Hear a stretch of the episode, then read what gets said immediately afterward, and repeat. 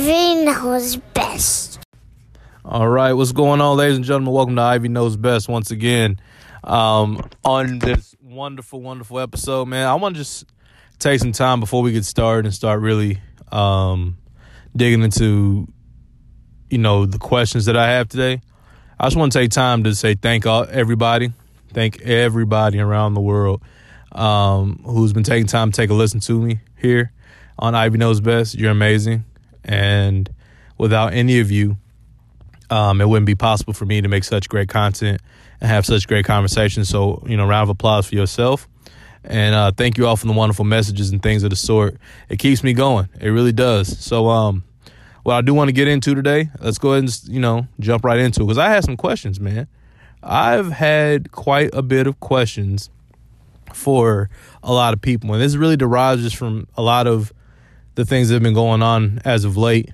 Um, obviously with the George Floyd situation, the Breonna Taylor situation, and uh, anyone else who's ever been a victim of, of uh, police brutality or um, anyone else who's ever done anything for the Black Lives Matter movement, uh, and, and, those who stand with us, and even those who oppose. Uh, who oppose what we stand for? Um, I, I, I have some questions, man, because I realized a couple things. Uh, I realized one that as people we're standing together.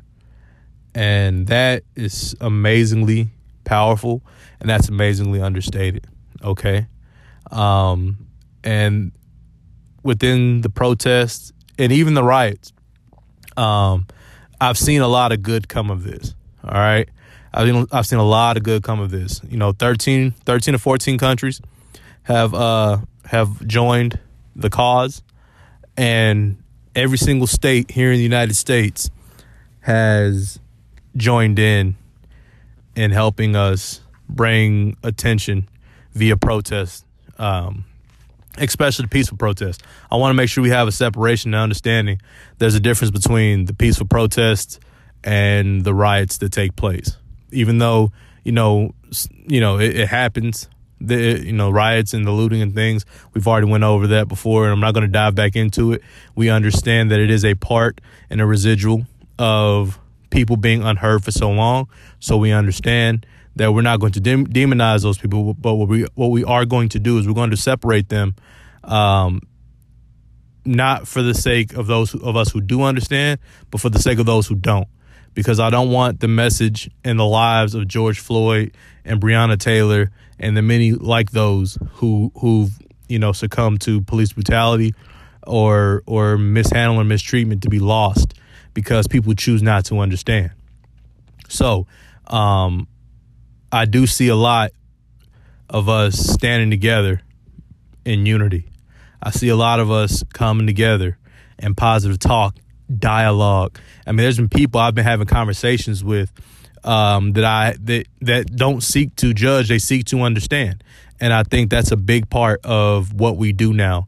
And I think it's a good, especially moving forward. I think it's a good spot to be in moving forward because police brutality is one issue that does plague minorities and or blacks you know mainly black folks in this country i'm going to keep it i'm going to keep it real here on my channel so because we know for a fact that this is something that does affect us um, and now that the world has seen it i'm glad that more people have you know come aboard we've gained traction you know 50 states and 14 countries or so that's big. That's amazing. So, you know, let's keep up the good fight and let's not give up. And let's not let's not let this just be the one time we do this.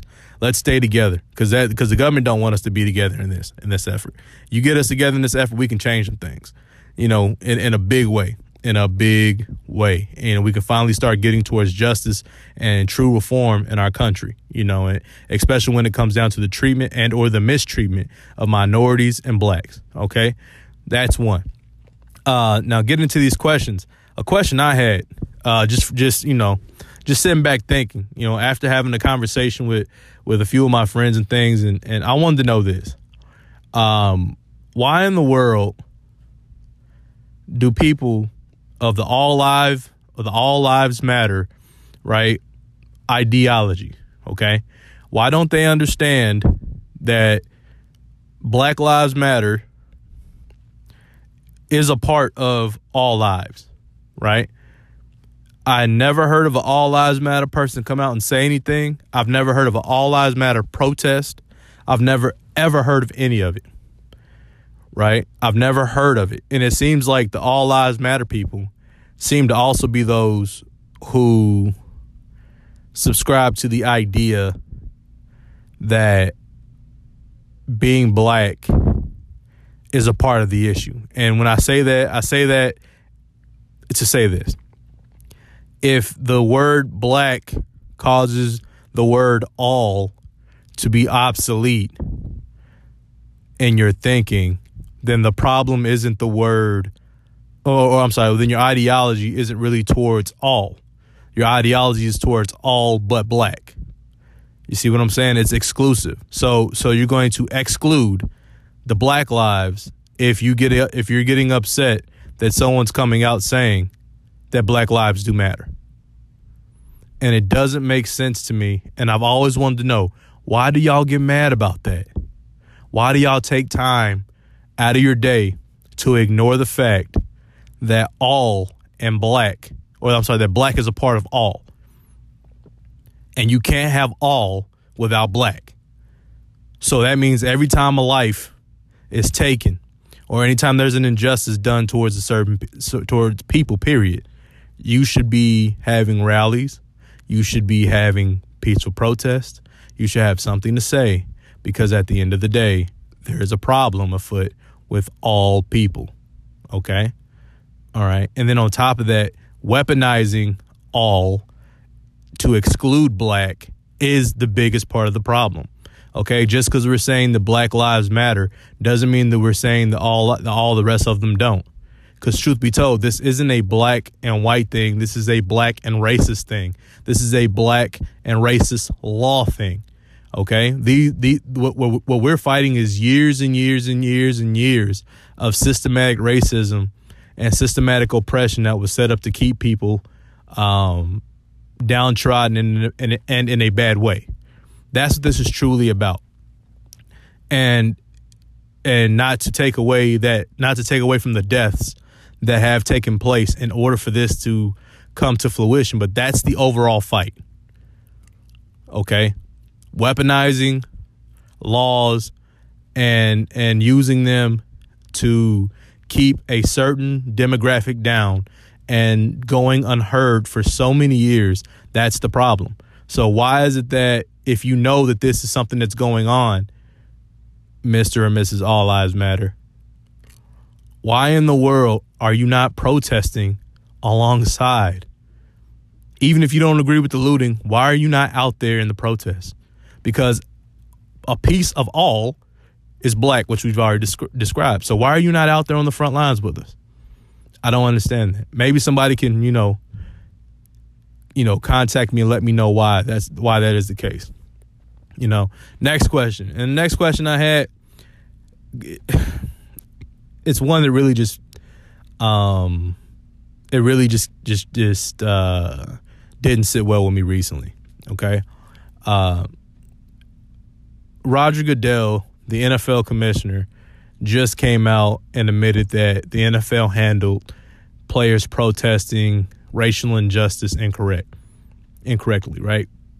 And what I don't understand, and the question I have for that, for anybody who might know, is Mr. Goodell, what took you so long? What part of we're being racially discriminated against and treated a certain way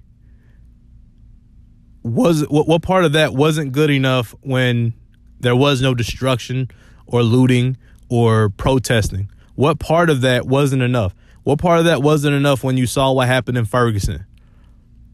You know, or what happened in Baltimore after those after those two major deaths, after what happened with Trayvon Martin down in Florida. Like like all the all these things happened and you still put or, or, or had rules put in place where you can you try to control the way these men uh, went about protesting inequality. So much so that we have a quarterback by the name of obviously we know Colin Kaepernick who doesn't have a job because he's been blackballed from the league because he's been kept from from uh from from doing something? What what part what made it how much money did you have to lose for this to become a reality to you? Like what hit what what hit the light switch for you to make you go, "Man, this really was something that they were telling the truth about." And why would it take like we just said, 50 states, multiple nations, a bunch of destruction, economic almost uh, I mean teetering the economy to make you realize, okay, you know what? We did something wrong. And, and here's here's my thing, and I and this this is why I say no because I kind of have a have an answer for my own question, but I just want you know I just I just wonder why, because my my thought pattern is this: it starts affecting your pockets now because a lot of businesses that you're in bed with support the Black Lives Matter movement. Your Amazons, your Hulu, Netflix, I mean Nike. I could go on for days. Other sports leagues, all have come out and said we stand by our black athletes, our black supporters, our our black business partners, and we stand with them in a fight against inequality and racism. So, Mr. Goodell, why did it take that kind of measure to cause you to pay attention? Was Colin speaking up and kneeling not enough for you? Maybe it wasn't. Maybe maybe you know Freddie Gray's death wasn't enough for you. Maybe Mike Brown's death wasn't enough for you. You know, Breonna Taylor's death wasn't enough for you. And all those who subsequently happened prior to that, who I haven't even named. All right. Like like why why are we at that point where you don't want to admit that you're wrong about something that you ignored why can you not come out and not not just say, "Oh, we're wrong"? Say, "Hey, I ignored the plight of the African Americans who not only support my league but keep my league running, but keep but also keep me paid because they keep the fans in the stands for the other for the 32 organizations which I represent." Now, one NFL owner has come out and said that they support the movement. I haven't heard one. And if, if there's one, then I apologize but I haven't heard one. But I all, but I also understand that people are mighty quiet about it. The NBA's come out as a league, as an organization, saying, "No, no, no, no, we're with it." The commissioner came out a long time ago. Actually, the commissioner showed you how, how to handle a racist owner whenever uh, Donald Sterling was in there. Donald Sterling said one thing about African Americans, knowing good and well the NBA is made up predominantly of African Americans, somewhere probably around the tune of 85% or so. And they were like, nah, we're not doing that. You, you're not going to do that. You're not going to say a daggone word. They voted him out quickly, got him out of there. But the NFL teetered back and forth and, and, and volley with the issue, and, and some people were upset. People were booing. Oh, we lost viewership because of this. You lost viewership because you're bringing awareness to an issue. Now you don't have a choice because you've come out and you've said that you support it. So now those viewers who choose not to listen or choose not to watch or choose not to tune in every Sunday or Monday or Thursday to watch your programming, right? You still have to run your programming with them in mind or without them in mind because you support the cause. Let's see how true you are with that. Because for the betterment of five to six years, you know, with the whole Colin Kaepernick issue, you've been back and forth, back and forth, back and forth, back and forth. Oh, that's not why he's in he's not in the league. But now you're gonna admit that you were, you know, wrong for the way you handled it. I think it's a little too it's too little too late. And while we're talking about the NFL, Drew Brees, my mother my mother always said this. And you know what? My father said it too. You want to pay attention to the first thing someone says because that's truly how they feel and what they mean. Okay? Drew Brees is from Texas. All right? He's from right here in Texas.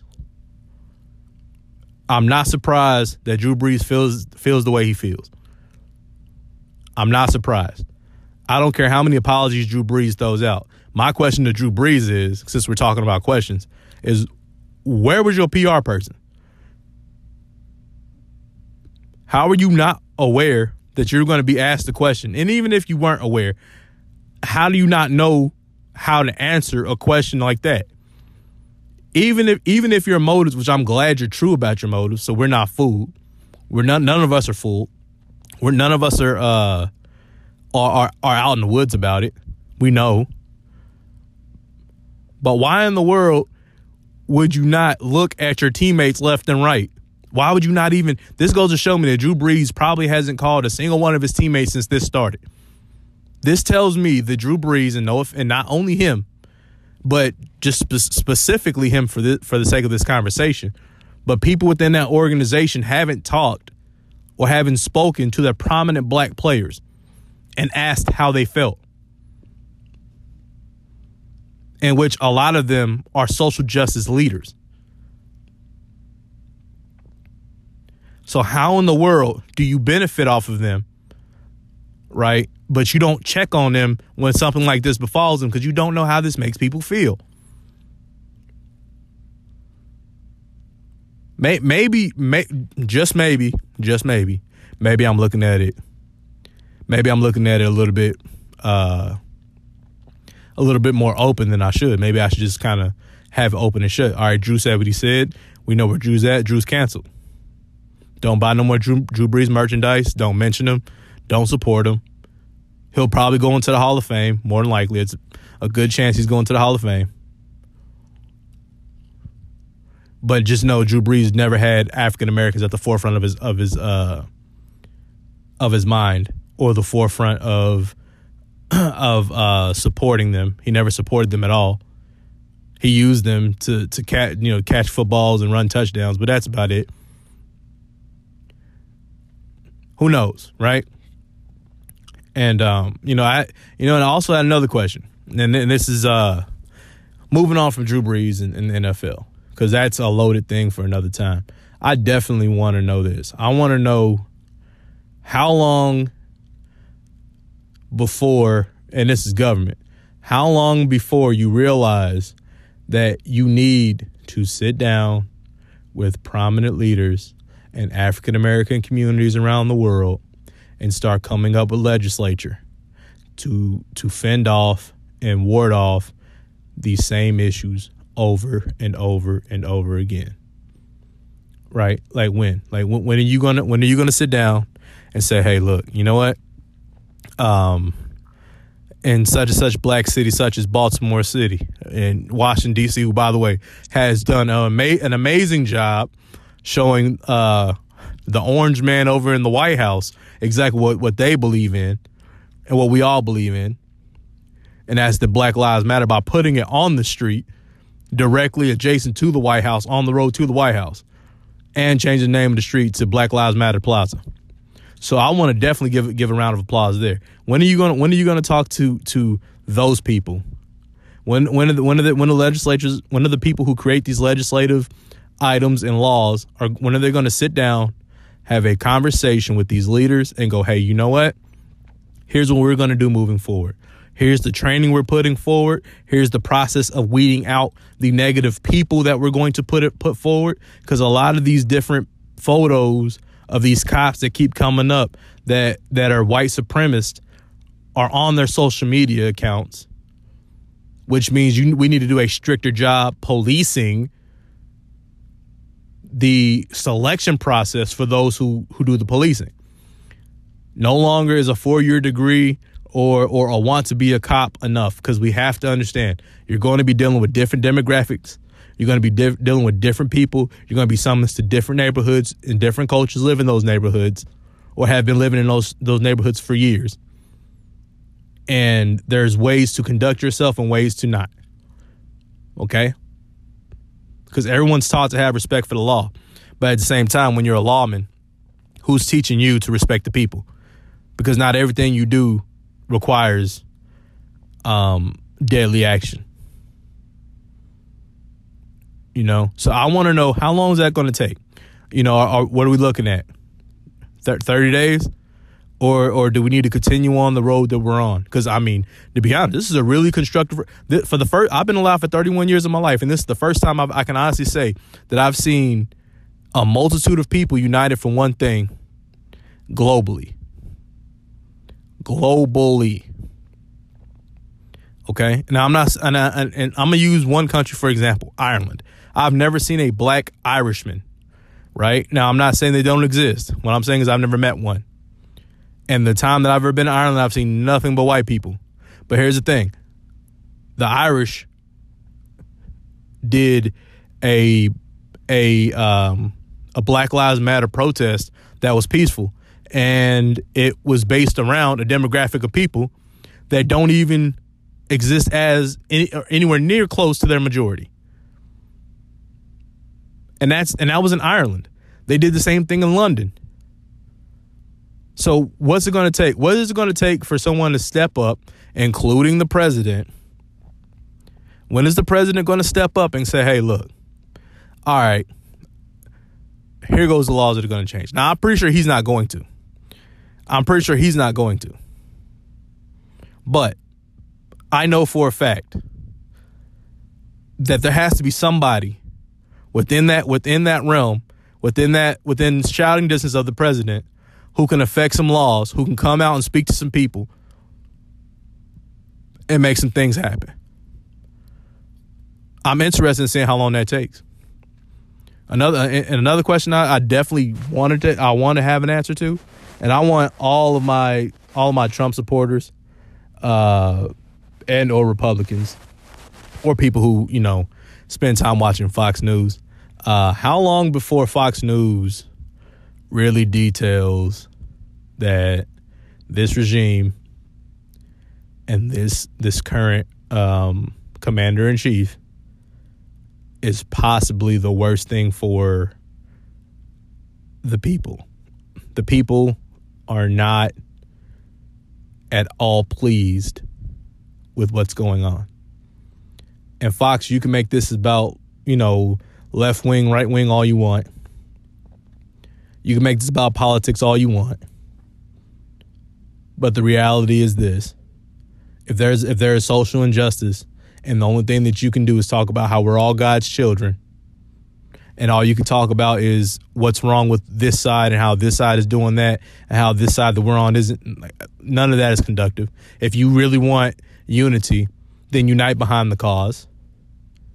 Don't defend ignorance and report the actual news. Report the fact that your president is sitting behind a computer or on his phone on Twitter he may or may not come out for a speech here and there, but he's not walking the streets. He's not visiting places. He's not making sure the people in this country are taken care of. How long is it going to take for you to realize that this is not what we need in a leader? This is why it's important that we go out and we vote, you know, as a people, as an American people. This is why the system needs to be fixed. The two party system does not work. Okay, and that's mind you, that's another situation for another time. The two party system running the presidency, being the face of a nation, does not work. Now, look, I'm not saying that we didn't have these issues prior to this president, because we did. We definitely did. We had them during Obama's era. We had them all. We, we've had them ever ever since. You know, blacks and minorities have been free in this country to assimilate or be a part of culture uh, by law as we speak. We've had that. So we know for a fact that since blacks and Asians and Mexicans um, or Spanish of people of Spanish descent, Hispanics, um, Samoans, Pacific Islanders of all sorts, if you came to this nation, you were able to go to any school you wanted. We know for a fact that we've had these problems since then. So nobody has fixed it at all. So why are we not highlighting that that's been that that that's been ignored?